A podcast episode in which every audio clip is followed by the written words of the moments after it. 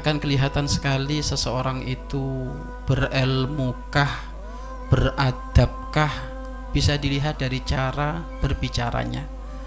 Ada sopan santun ataukah tidak? Sebelum berbicara direnungi ataukah tidak? Karena biasanya orang yang akhlaknya jelek, biasanya tutur katanya saat itu tidak pernah tersusun dengan rapi, kalimatnya adalah kalimat asal, jorok, kotor, bahkan mencaci dan menyakitkan orang. Maka ini termasuk adalah kalimat-kalimat yang tidak layak dan pantas untuk dilakukan oleh seorang santri. Santri itu adalah cenderung dengan kalimat-kalimat yang indah, kalimat-kalimat yang mulia, bahkan tutur katanya pun pilihan-pilihan siapa pun yang mendengar itu terasa enak sejuk adem tapi kalau ada santri tutur katanya adalah rusak amburadul maka dia bukan santri. Sebaliknya dia adalah orang yang tidak layak dinisbatkan kepada sambung kepada Rasulullah Shallallahu Alaihi Wasallam. Biasakan kalau kamu menghadiri majlis lah kok di situ ada para sesepuh orang-orang yang dituakan awas. Jangan biasa ngomong dulu sebelum dipersilahkan. Awas tahu diri. Eh? Jangan asal saja. Walaupun engkau termasuk orang yang berilmu di antara mereka.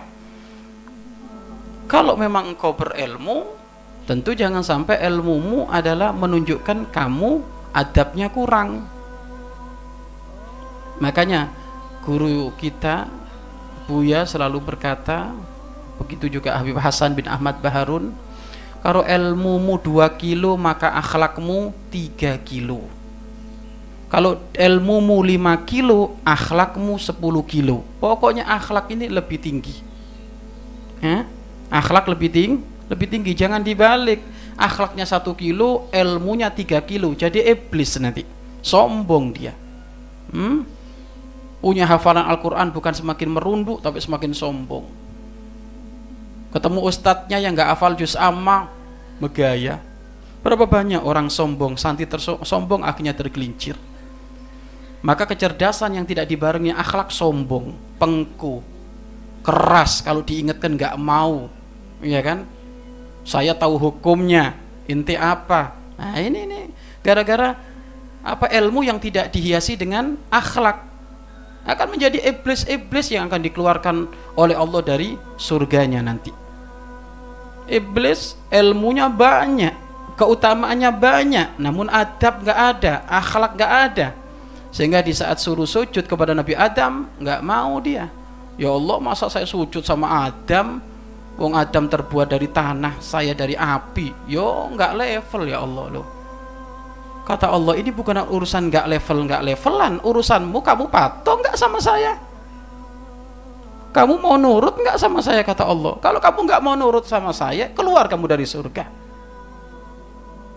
Jadi undang-undang peraturan itu Allah sangat punya dan Allah sangat disiplin dan Allah sangat ketat menjunjung tinggi peraturan.